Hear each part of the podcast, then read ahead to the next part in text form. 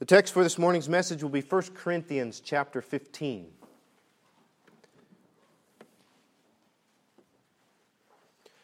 First Corinthians chapter 15, a well known passage to many of us, a well loved passage, and for many reasons. Paul writing to the church at Corinth here. I want to pick up in the 15th chapter. We'll be reading verse 1 through verse 4 for this morning's text. 1 Corinthians chapter 15, verse 1 through verse 4. The Bible says, Moreover, brethren, I declare unto you the gospel which I preached unto you, which also ye have received, and wherein ye stand. By which also ye are saved, if you keep in memory what I preached unto you, unless ye have believed in vain. For I delivered unto you first of all that which I also received, how that Christ died for our sins, according to the Scriptures and that he was buried, and that he rose again the third day according to the Scriptures. Let's pray. Father, we come before you this morning. We bow our hearts just now, asking for your Spirit to move upon us, to open our minds, to open our hearts to what the Word says, Lord, to the hope that you have given us. That we would leave here with uh, changed hearts and strengthened minds. And we ask that you do the work that you can only do. Keep the distractions away from us, Lord. Help us to be captivated by your word, and I ask that you give me strength to say what is needed, nothing more and nothing less. We ask for your help just now, and that you may receive all the glory for the things that you'll do. I ask this in the name of Jesus. Amen. You may be seated. So, if you haven't noticed by now, uh, we really don't make much ado about holidays. Just not something that we do. They kind of come and go, and uh, the dates on the calendar just roll by. They go by without much special recognition. You're probably not, like ever, going to hear me preach a St. Patrick's Day sermon or maybe a, a Valentine's Day sermon. Probably not. Uh, maybe like Father's Day or Mother's Day or Memorial Day. Maybe. I think I've done those in the past. But for the most part, the calendar just kind of rolls on. Our focus is not really on those little words on the bottom of the date in the little square on your calendar. Our focus is the gospel and the kingdom week after week. That's what we are called to be about. However, there, there's a couple times a year that we actually do pay attention, right? One of those is Christmas. Now, I think we all know and we all are assured that December 25th is not Jesus' birthday. But yet, it is still a wonderful chance to bring the joyful news of the Savior who, of the Savior who came for us to the world. It's a wonderful opportunity that I think we do well to take advantage of, to speak of the birth of Christ. But even Christmas with all of its joy and all of the things that surround that, even that pales somewhat in comparison to the actual historical holy day that occurs this month. And that is the resurrection day. World calls it Easter. I want you to know right now in case there were any doubt. It has nothing to do with eggs, it has nothing to do with a giant bunny who somehow gets into your house and leaves stuff for you.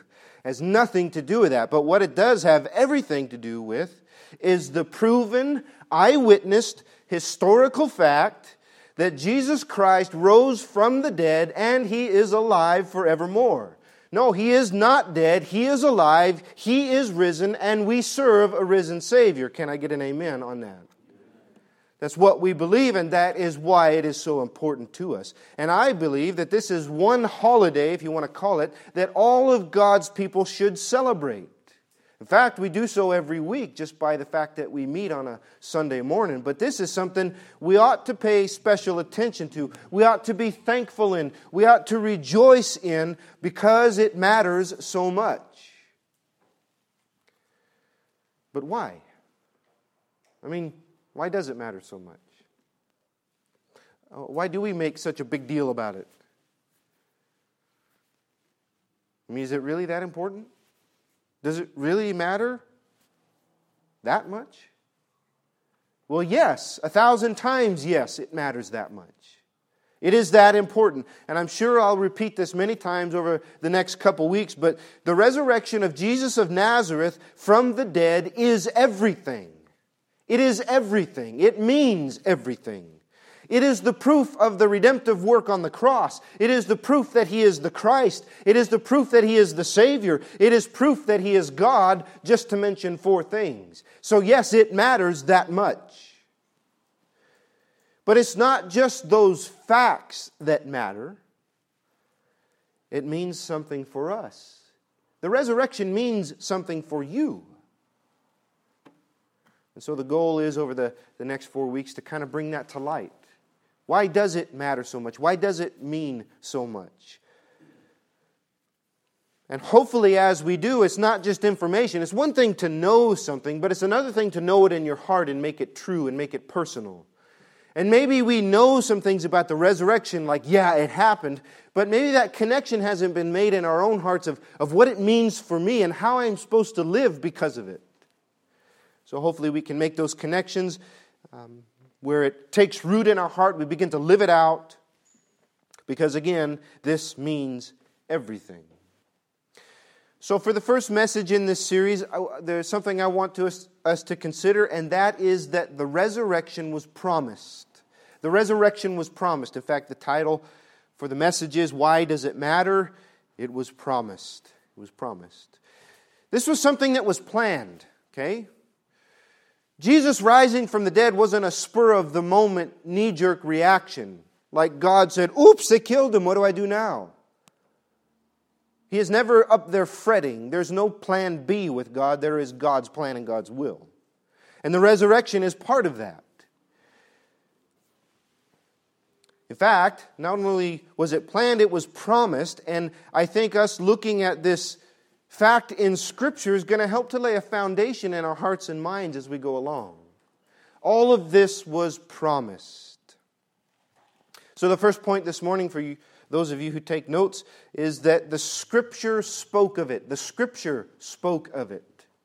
Look in verse 1 and verse 2 as we, we dig in a little bit here. Paul says, Moreover, brethren, I declare unto you the gospel which I preached unto you, which also you have received, and wherein ye stand, by which also ye are saved, if ye keep in memory what I preached unto you, unless ye have believed in vain. Paul's focus here is the gospel. It is the message that we are to declare. That's what he says. This is the message I declared to you. And not only did I declare it, I preached it. It is something to be heralded. You know, some people have a weak, um, a weak mind, a weak approach. That's what I'm looking for. They have a weak approach when it comes to the gospel. Well, you know, Jesus, he's this really nice guy, and he was the Savior, and and you probably should believe in him because if not, you go to hell. And, you know, you, you ought to do that soon. That's not how we are to treat the gospel. It says the gospel is to be preached. Man is a sinner. He is lost. He is bound for hell, condemned by his own sin. The only hope that we have for atonement, the only hope we have for redemption is the shed blood of Jesus Christ on the cross. And you must believe that before you pass from this life into eternity. The time is now. Today is the day of salvation. That is how we are to handle the gospel. We are to preach it. And Paul says, I preached it because it is the message that must be received not just known, not just talked about, received personally. Each one of these members here at the Church of Corinth had heard Paul's gospel, has heard Paul's preaching of the gospel. They had received it for themselves, and that, was, that is what Paul is saying. You heard me declare it, you heard me preach it, you received it, and ye have been saved by it. It is the message that saves us eternally from the damning power of sin, presently from its control over our lives. And it says, Wherein ye stand. We stand in the gospel as believers, justified and righteous before God. And as we remember what the gospel has done, We live for Him and are obedient to Him. This is the most important message ever. And that's what Paul's focus is here. That's what he's hitting at here. And I want you to notice what it consists of, okay? Look there in verse 3. Here's what I preached to you. he says it again, verse 3 For I delivered unto you, first of all, that which I had also received, by the way, which he received straight from the Lord himself. Out in the desert in Arabia, he had some instruction, some schooling from Christ himself, and he now is giving what he has received. He says, I delivered to you the first of all that which I also received. How that Christ died for our sins according to the Scriptures, and that he was buried, and that he rose again the third day according to the Scriptures. Do you see what the gospel consists of? It's not just the cross. We talk a lot about the cross, and rightly so, because on the cross the, blood was shed that bought our redemption. But it's not just the cross, it's also the grave. And not just the cross and the grave, but it's the cross, the grave, and the empty grave. In fact, if you take one of those out, you have a problem. It's all three. Without the empty grave, he is not victory over sin and death. Without the grave, he was not buried. Did he really die? Without the cross, you do not have the blood shed for redemption. It is all three the death, burial, and resurrection of Jesus Christ. That is the gospel, plus nothing, minus nothing.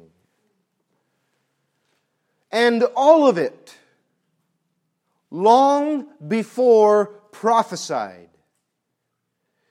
It was told it would happen before it happened. Multiple times. Look at the end of verse 3 and the verse 4. What does he say? How that Christ died according to the Scriptures. How that he rose again the third day according to the Scriptures. Paul makes a point to say that. Well, yeah. Like Matthew, Mark, and Luke, and John Scriptures, right?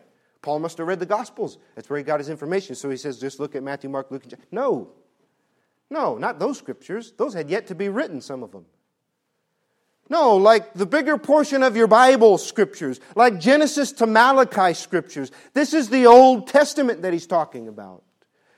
The Old Testament, which is so precious, on which the New Testament stands. You know, I heard a song on the radio. I'm trying, I'm trying to, to broaden my horizons, okay? I'm a pretty old school guy. I like hymns. I'd take Great is thy faithfulness. Come, thou fount of every blessing. All is well with my, it is well with my soul. I take those songs hand down any day. It's just me, my opinion. But I'm trying to broaden my horizons to see what other songs of worship are out there, and there's some really good ones, surely. And I heard a song that had this phrase in it Thank God for the red letters. I think it was in reference to John 3:16 and beautiful song, beautiful message. Thank God for the red letters. Well, I get it. Thank God for what Jesus said. And thank God for all his words. But you must understand the red letters stand on, and the red letters exist because of the black letters. We don't take one half of the Bible and throw it away. Without the Old Testament, we have no foundation for the things that we do. It is that important. And within the Old Testament, declared boldly, declared clearly, is the very gospel itself. It's there. Paul says in verse 3 I delivered to you that which I received, how that Christ died for our sins according to the Scriptures. His death is in the Old Testament. Well, that's a New Testament occurrence. Is it there in the Old Testament? Well, yes. It's hinted at in Genesis chapter 3 as the curse is pronounced that the one who would crush the head of Satan would receive a wound himself. In fact, it's hinted at in the animal that was slain to give covering for Adam and Eve. It's pictured in Genesis 22 as Abraham goes to offer Isaac, and God himself says, I will provide myself the lamb. It's pictured in the brass serpent of Numbers chapter 21 and 9. Look and live. In fact, Jesus himself says, as the serpent was lifted up in the wilderness, even so must the Son of Man be lifted up. a direct connection to the Old Testament. Now listen, listen to the phrases from Psalm 22. This is written by David. Listen what this says.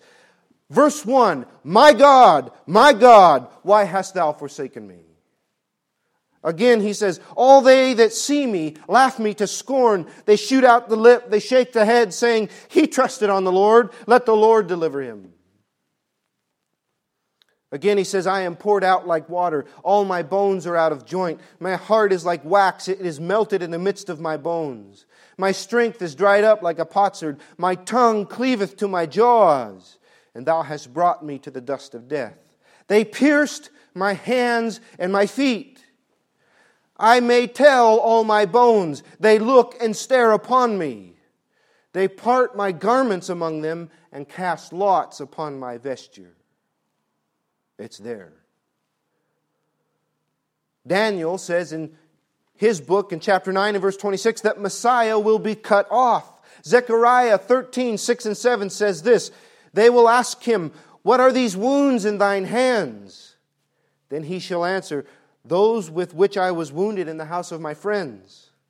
Awake, O sword, against my shepherd, and against the man that is my fellow, saith the Lord of hosts. Smite the shepherd, and the sheep shall be scattered. Over and over and over again, the Old Testament declares the death of Christ. But none clearer than Isaiah 53, and I'd like you to turn there. Isaiah 53, a passage that could be rightly called the gospel of the Old Testament.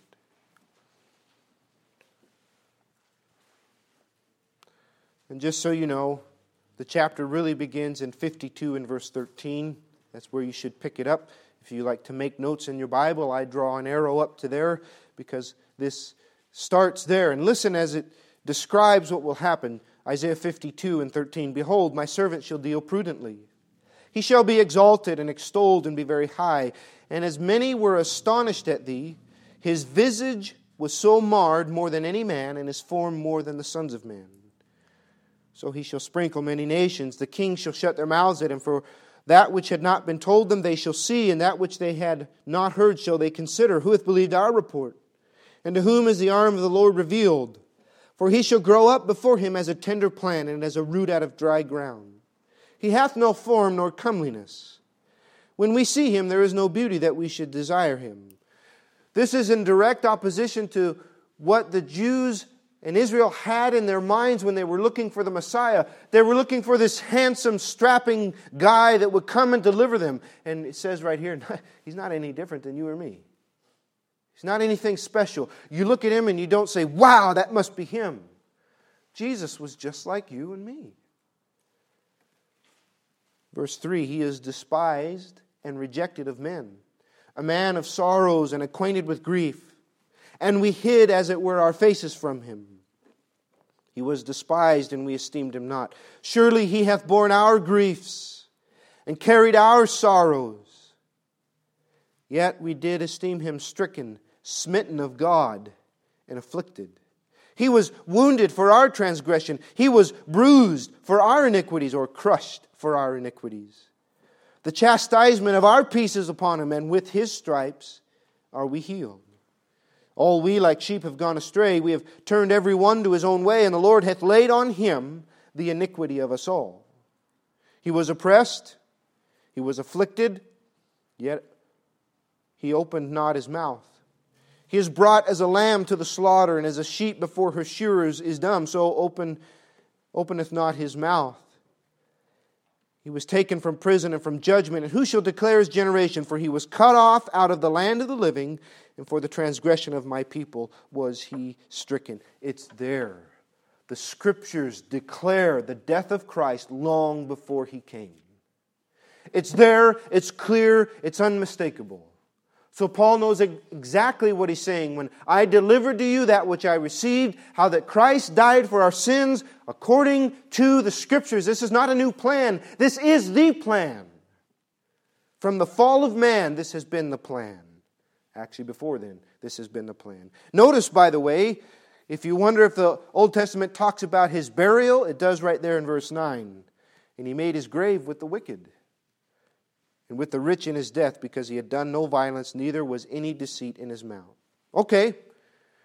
So the death is there. The death is promised. The cross is promised.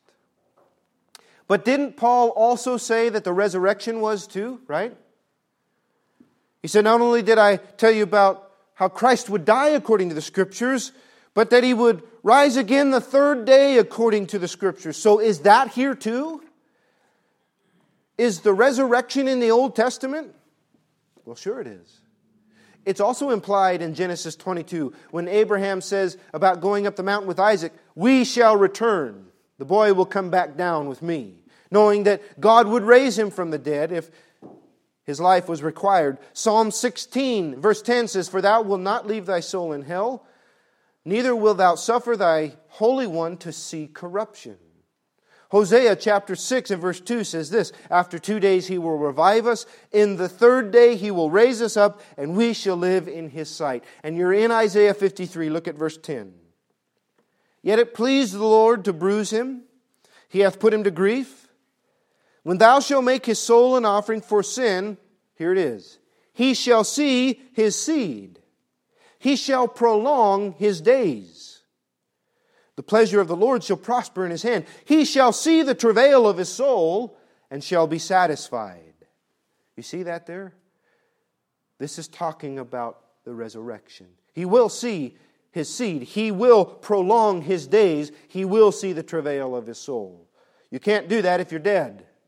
You do that if you're alive.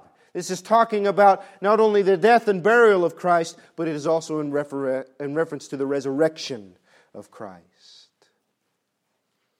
It's there and it's understood. Listen, just because we don't maybe understand the Old Testament or we're not as familiar with the Old Testament as some other people were, as certainly Paul was and Peter was, that doesn't mean it's any less true. It's there. This is the scriptures they used. These are the scriptures that were preached, that brought the church, that brought people into the church. It was from the Old Testament. Christ was proclaimed, and thousands upon thousands were saved long before any part of the New Testament was written. Maybe we ought to get back in the block letters a little bit and see the depth and the riches that are there. And it was understood. Peter says this in Acts chapter 3. But those things which God before had showed by the mouth of all his prophets that Christ should suffer, he hath so fulfilled. God has fulfilled what he said. Paul says this in Acts chapter 26 as he speaks before King Agrippa I continue to this day witnessing both to small and great, saying none other things than those which the prophets and Moses did say should come. That Christ should suffer, that he should be the first that should rise from the dead. He says, I'm not saying anything different other than what the whole Old Testament says that Christ should suffer and rise from the dead.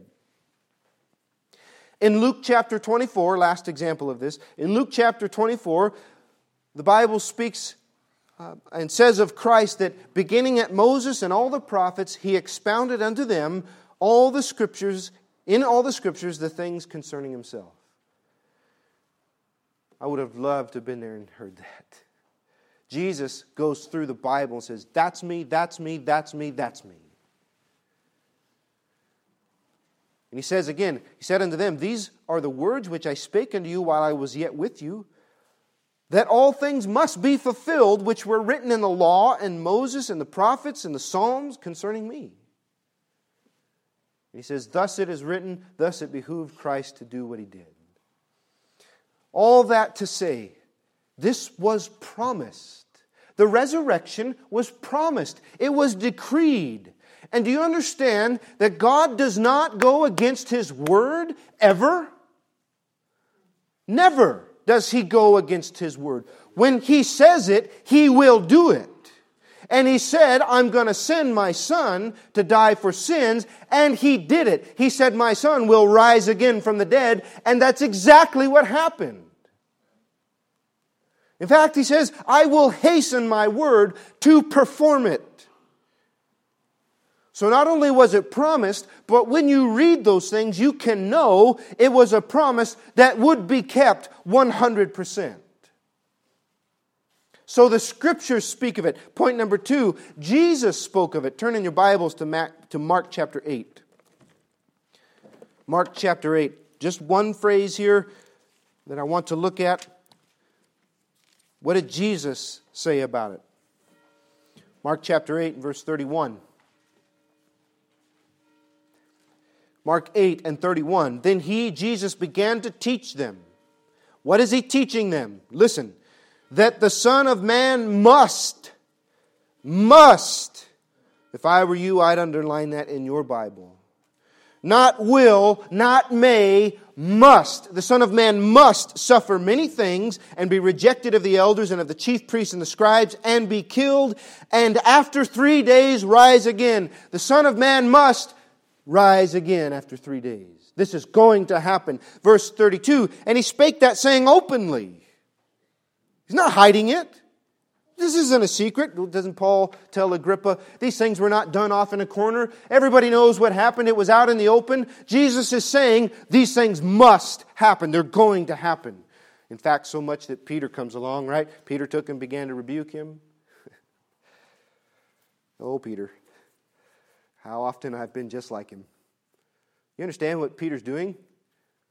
How bad it is, and that's why he gets the response. Jesus saying, This must happen. And Peter says, No, no, no, no, hold on a second. Far be it from you to ever suffer this. You know who wants to stop, who wanted to stop what was going to happen? Satan. Why do you think Jesus says what he does? What does he say?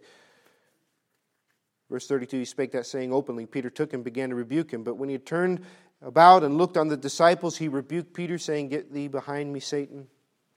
For thou savorest not the things that be of God, but the things that be of man. This must happen. This is going to happen. Don't stand in my way. That's what Jesus is saying. It must happen because it was declared in the Word. It was declared openly that this was no secret. Jesus made no bones about it. I am the one who will perform this. And if you notice in the rebuke of Peter, what does he say? You are not savoring the things that be of God. These things are from God. This is the redemption plan that was promised. Jesus is the ransom given for sinners. Does it not he say himself, I didn't come to serve, I didn't come to be served, but serve and give my life as a ransom for many? This is going to happen. This is the plan. So, again, let's add to this the thing that matters most to us, the thing that we are focusing on, the resurrection. This was planned, this was decreed by God's sovereignty, this was sealed in stone long before it happened. It was openly attested to by the one who would do it. And I hope this solidifies in your mind the thing we're about to speak of next, because here's where we make it personal, okay? The scripture spoke of it, Jesus spoke of it. Last point this morning all of this speaks to us. All of this speaks to us. Here is why all of what we've just spent the last 20 minutes on is so important. It clarifies God's character for us. He keeps His promises. You understand that? God keeps His promises. Look at all that happens in the Gospels. All of that, every one of it, is fulfillment of God's promises. He promised the gospel, did he not? We just saw that. He promised the gospel and then he fulfilled it. He promised it from creation to Jesus. When Jesus shows up, he did exactly what he said he would do. There never was a doubt, there never was any wavering. It was going to happen. So, if God did that, then He will surely keep, He will surely perform all of the promises that are given to us in the resurrection. All the promises that are given to us because of the resurrection. Because God keeps His word. And there are so many. Romans chapter 4, 25 says this He was delivered for our offenses and raised again for our justification. You understand what that means? It's a done deal. The debt is paid for sin. Salvation is sealed for those who believe. Why? Because He rose again from the dead. I can look without a doubt to the cross and know who my Savior is. Why? Because he proved what he did on that cross by coming out of the grave three days later. He was raised again to seal our justification. So I can trust in him with all of my heart and know that my salvation is secure in the one who has defeated sin and death. Oh, some trust in man, some might trust in works, and they are always on shaky ground. Not me. I know where my eternity lies. Why? Because that grave is empty. My Savior is risen. That's a promise God keeps. John 11, Jesus says this I am the resurrection and the life. He that believeth in me, though he were dead, yet shall he live. And whosoever liveth and believeth in me shall never die. Believest thou this? Yes, we believe that. That is what we hold to. That is our hope, that I have been made alive by Christ. And then when my eyes close in death here, I will live forevermore in eternity with Him. That is the hope that we hold to, a promise that God keeps, proven by the resurrection. And it gives us a path for our life. Not only is my salvation secured, but the path for my life and how I am supposed to live, that has been laid out for me too because of the resurrection. Notice what it says in Romans 6 and 4. Therefore, we are buried with him by baptism into death, that, like as Christ was raised up from the dead by the glory of the Father, even so we also should walk in newness of life. Do you see what it's done? Just as Christ was raised up from the dead, I am to be baptized and come out of those waters and walk a new life, a resurrection life, one that is brand new and right now. You know, some people act like our life kicks in when we die, like when heaven comes, it's really going to take hold. No, it's right here and right now on this earth, in this body. I am to be living a resurrection life, one that is new, one that is not only glorifying Him, but full of His glory.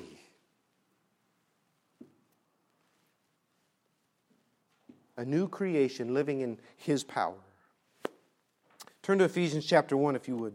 I want you to see this in your own Bibles and read this with your own eyes. Ephesians chapter 1.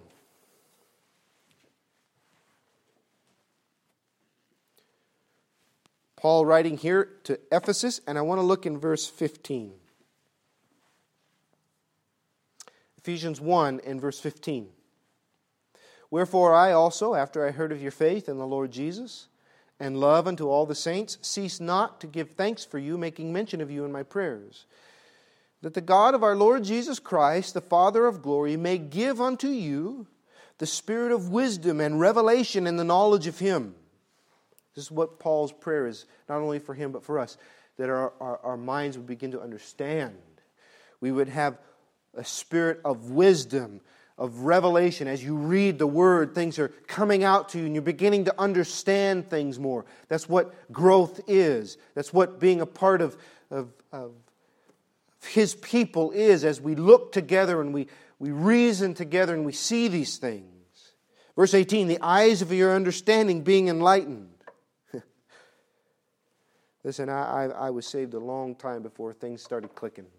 I was saved when I was eight, just a young boy. Simple childlike faith. I knew I was a sinner. I knew I was going to hell. I bowed on my knees, trusted with my heart, and asked Him to save me, and He did. March 19th, 1990. That's been a long time ago. And it was even quite some time before the scriptures started to open themselves to me. I began to see things. The lights began to come on.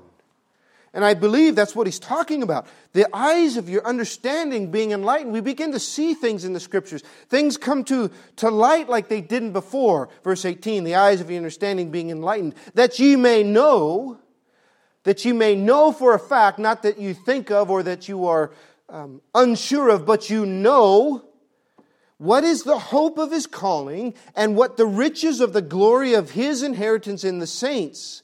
And, verse 19, what is the exceeding greatness of his power to usward who believe? Not only that we would know things of the scriptures, but we would know what our hope is. We would know what the rewards and the riches of glory that wait for us in heaven. And the power that brings it to us. Look in verse 19. What is the exceeding greatness of his power to us? Okay, that's got to be pretty powerful, right? Well, notice how he's going to describe it. In case you have any doubt, in case there's any question, what is the power, the exceeding greatness of the power that works toward us? According to the working of his mighty power, verse 20, which he wrought in Christ when he raised him from the dead and set him at his own right hand in the heavenly places. Do you see that? The very power that Christ used when he came out of that grave, that power, the exceeding greatness of that power, works for us. This is a promise of Scripture. That power is working for us and not just for us. Flip over to chapter 3 and verse 14.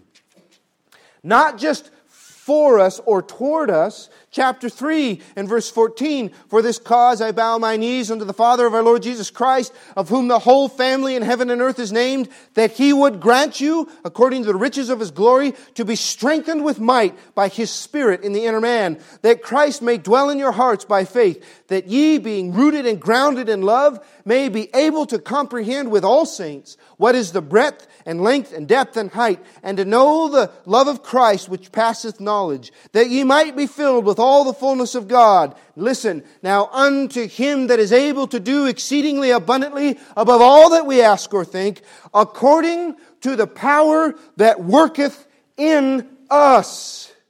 What power? That same power is in chapter 1.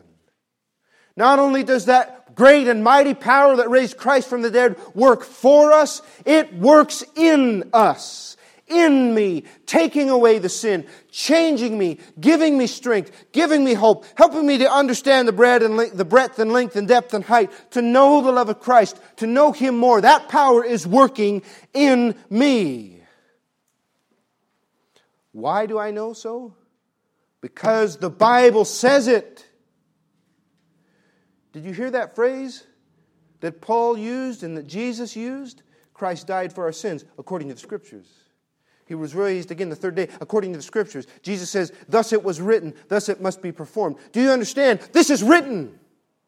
This is written. This is according to the scriptures. I'm not making this up. I'm not pulling it out. I'm simply reading to you the word of God. That very word that he keeps. That very word that he performs. This is promises for us. It is written that we are not defeated. It is written that we are not downcast. It is written that we are not powerless or aimless or saviorless or helpless. No. That power that brings the dead to life, that power that does what is humanly impossible, that power that is able to do exceeding abundantly above all that we ask or think, works in you. It works for you because God promised it would. It's not a maybe. It's not a sort of. It is written. The Bible says so. This is a statement of fact. So we ought to believe it. We ought to live it. We ought to bank on it. But we all know sometimes we fail in that, don't we? Let's be real. Sometimes we walk around not feeling very resurrected. In fact, we kind of feel beat down.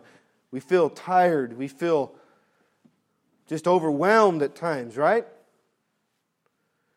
Or we might struggle with kind of falling back into sin, or like Paul says in Romans 7, man, I, there's things I want to do, I just don't do them. In fact, I find myself doing things I hate. All of us can relate to that, can't we? Well, how do we get from there to here? I think the failure to live this out in our own lives is a failure we all have. And I think it's because of the failure to believe it as true in our own hearts. We can read passages like that and say, wow, that would be awesome if only I could do that. well, we can because it's written in the Word and God keeps His Word. This is a promise God promised us. Because Christ raised from the dead, that power is going to work for you. That power is going to work in you to help you understand, to help you be strengthened with His Spirit, to help you love Him more, to help you walk as you ought to walk. And all I am saying this morning is that if God promised the death, burial, and resurrection of Jesus, and He kept that promise, then He will keep all the promises that He has made to us. This is not make believe. This is God speaking His word, and He will keep His word. The resurrection matters to me because it proves that God keeps His word. God will perform it, all of it, every last bit. So maybe we ought to believe it and live it. So go and pray for what is humanly impossible. Somebody's facing cancer, somebody's having medical issues, or somebody's having even financial issues. Listen, we're not a health and wealth prosperity gospel junk preaching church. Money in the end doesn't matter. But there are people who can use some, right? Financial trouble. Or maybe they're facing family struggles or who knows what they're facing. Don't pray, please be with so and so. We do that, right? Please be with sister so and so. Please be with brother. Ask him how to be with them. Like, heal them. Well, I don't really think he is. God can do exceedingly abundantly above all that we ask or think. Maybe we ought to start praying that way. Pray for what seems humanly impossible. Stand confident in the power of the Creator God who is your God and works in you and for you. Walk boldly in that power and live to see Him work in ways that will blow our mind. I want to be through some things where I can look back and say, only God did that. It was not me. It was not anything else but Him. It was not as a, us as a church. It was Him working in us. It was Him working for us. So maybe we ought to go and live to see that. God, what are you going to do? Let's do this. Not maybe, you know, if you really think you want to, Lord, maybe perhaps you could. No, Lord, let's do this. Keep your word. Not in an irreverent way, but I know what your word says. Let's do this. Maybe we ought to live a little bit more like that. Because He is able to do abundantly, exceedingly above all that we ask or think. God is able. Maybe we go out and reach out to those we think unreachable. We reach out lovingly, but not timidly.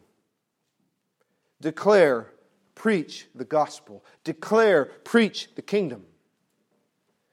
Maybe we ought to live as dead to sin. It has no hold on me anymore. I'm His, with His glory, His power anymore. So, power in me now. So, take those temptations away. I'm not going to slip. I'm not going to fall like I used to. I'm getting better and better by His power working in me. Maybe we ought to live as those who have eternal hope in, in heaven that is laid up and is waiting for us riches and the, uh, the abundance and the hope of his calling and his inheritance. And so we begin to exchange the ashes of this world for the eternal, infinite worth of Jesus.